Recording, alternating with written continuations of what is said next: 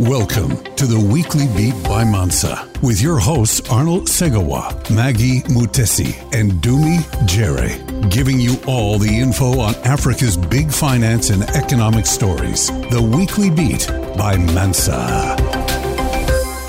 Greetings, ladies and gentlemen. Welcome to this week's episode of The Weekly Beat. My name is Dumi Jere, and I'm coming to you from Johannesburg in South Africa. With me is my sister, Maggie Mutesi, coming to us from Nairobi in Kenya. Maggie, how are you? I'm doing fine, Dumi. Uh, how is Johannesburg? Nah, Johannesburg is all right. It's a bit cold, but uh, hey, it's winter, so it's expected.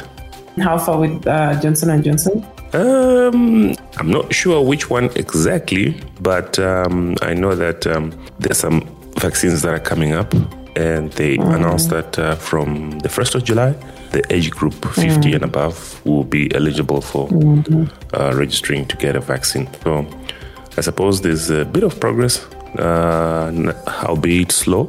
So there's that. Mm. And in Kenya, what's happening? Um, we have another second batch of uh, vaccines. Unfortunately, it's for those who got the first one. Mm. So if okay. you didn't get the first one, you won't get anything. So it's, I don't know how it's really working out. It just feels like it's not for some of us. Um, even when they bring more vaccines, they have to complete doses, and um, it's still the same people who are not vaccinated, etc. So yeah, but uh, there is hope. I saw at a panel the other day, Strive Masiyiwa trying to emphasize the need to get more vaccines to developing nations. And um, he made a very valid point about having governments getting this vaccine um, rollout, getting the private sector involved in this vaccine rollout.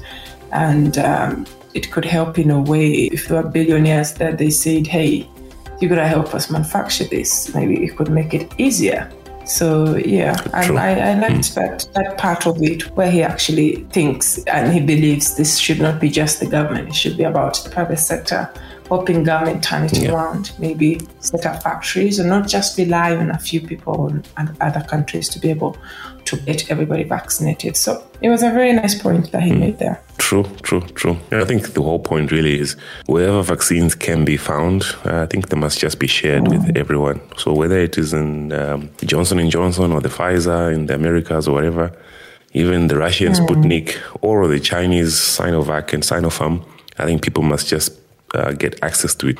And speaking of China, story that's been mm-hmm. uh, doing the rounds probably the whole of this month, and that's the story of um, Jack Ma. For those that don't know, Jack Ma was really rich and he was famous, and we all knew about him. And if we didn't know about him, we knew about Alibaba, the company he co founded. In fact, he was the richest man in China, and um, according to some polls, the most famous living Chinese person. But um, what has happened over the mm. past couple of years is that, firstly, he has seen his uh, net worth almost slashed in half. He has lost control of his businesses, and so much more has happening. And it seems like it has been a strategic move by the Chinese government. And this got me thinking uh, about what really happened to Jack Ma. It's a good question. Um, I mean, I've been trying to follow this story in every possible way. And um, his net worth has been slashed by 70 billion. I'm not sure, but it's uh, it's now half. When you step back, and it's interesting because I watched a video the other day about Jack Ma, you know, um, being a little bit critical about uh, the Chinese government. Not very critical, but indirectly critical of the government policies and all of that. But it's easier for you to be like to do that probably when you have not much to lose or when you're living in a place like the United States of America.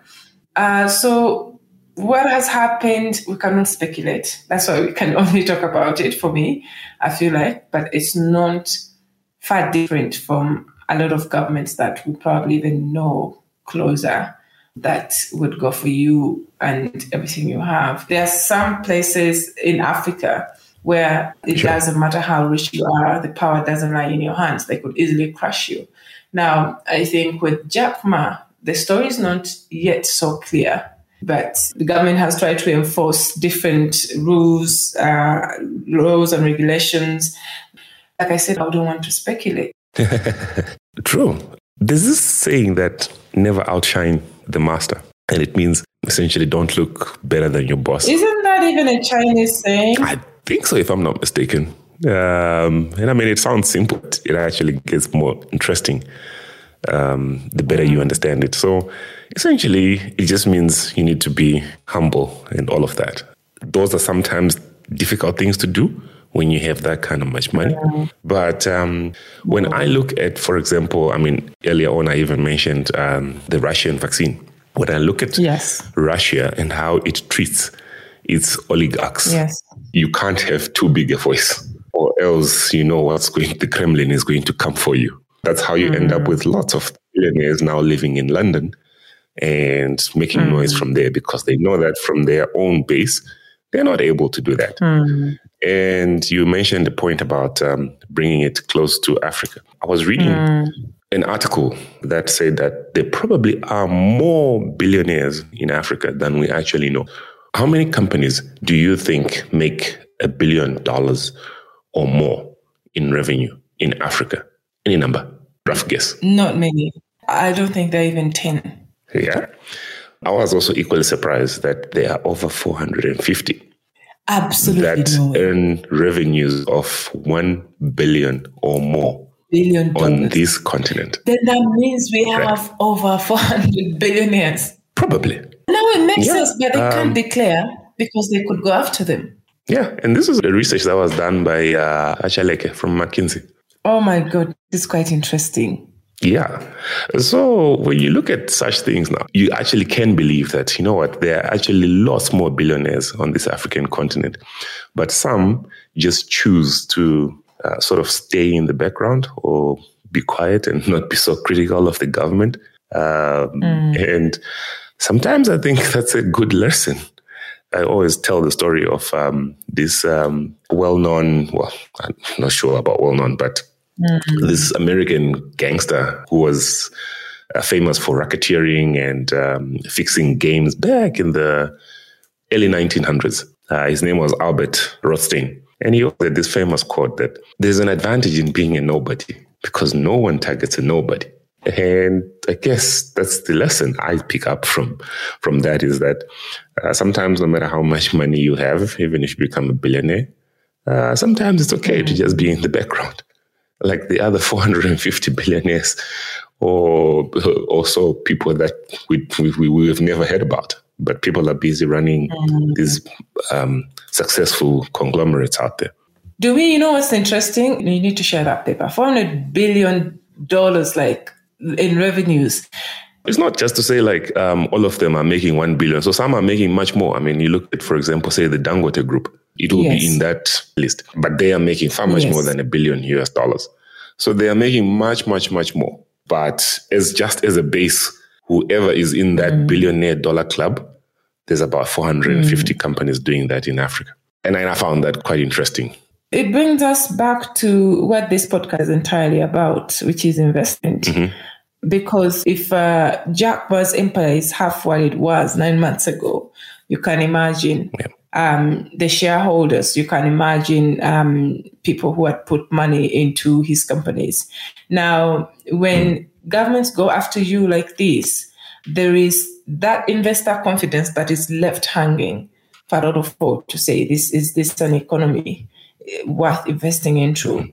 In China's case, I don't know how it's going to play, but I know for Africa's case, a lot of times even people ask, I, I don't know how to put it, but is it safe to bet, you know, and put my money, uh, a couple of millions of dollars in this company? What if um, the Rees are cracked down and everything is lost, which you've seen in Africa, not closer to home. I feel like, in a way, it limits investments into some places. But I feel like one of the reasons as to why probably America is what it is is because of that openness, that open market of, you know, just mm-hmm. come in, mm-hmm. bring in your money, mm-hmm. bring in whatever you have. And it doesn't matter as long as you pay taxes and do this. Um, probably they also have a way they do it, but it's not as as open, direct, and visible like we've seen in these other countries. So for me, that that that is actually my biggest fear that the people who probably put money into companies what kind of message is being sent out in terms of, you know, this is a billion dollar company. This has been the richest man. This company has expanded. He should be like the, the son of the soil who has put China on the mm, map in mm, terms mm. of billionaires and in yep, terms of yeah. technology and all of that. That if we can go after him, you know, regardless of the amount of money probably we get from you or, or the platform is given to a country, then it puzzles me a little bit. So my biggest uh, skepticism for me is in what kind of message this sends out to investors. And, you know, even when we come to Africa, like you've mentioned, if we don't even know about these 400 companies that are making billion dollars in revenues every year, there is a missing gap because maybe we could even have more investments into the continent, but people do not know because there's no transparency mm. because of the fear of the unknown of the, like you've said, the uncertain of what would happen if I declare my wealth. And this is how is we find not? even a lot of people are so informal. They have companies, they have a lot of money, but there's absolutely no structure. Uh, maybe because mm. of fear, but I don't think economies grow with this for me. I am utterly shocked. I mean, at the end of the day, is it not maybe a case of business and politics should not necessarily mix? I think politics is business and business is politics. Like somehow I feel like they need to coexist. So it's difficult to separate the two. Very, very difficult to separate the two. And, you know, it brings me to a conversation that I've, I've always kept saying that for me, I feel like um, the biggest economies have thrived where the private sector has worked closely with the public sector.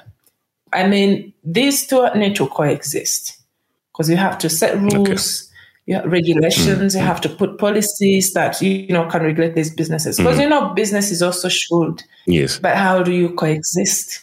So I think a good example would be Aliko Dangote, who has been working hand in hand with his government for a long time. He was very visible in the government of um, His Excellency Goodluck Jonathan. And even when um, President Jonathan left and President Buhari came in, still he was um, very visible working with the current government. So, um, to your point, yes, there's a greater need for public and uh, private sector uh, cooperation, and that has been a good example of um, uh, working together. maybe the other uh, investors need not worry too much uh, about whether the money is safe, but rather work with the governments you could actually get more power from doing that uh, because you're able to lobby, you're able to push for more policies that are in favor of whatever it is that you're doing. And so, with that, this is the end uh, of our discussion today. And uh, thank you so much, folks, for listening to this episode. Really, really, really appreciate. As always, a special thank you to my co host, Maggie, uh, the team behind the scenes, and of course, you, loyal listeners.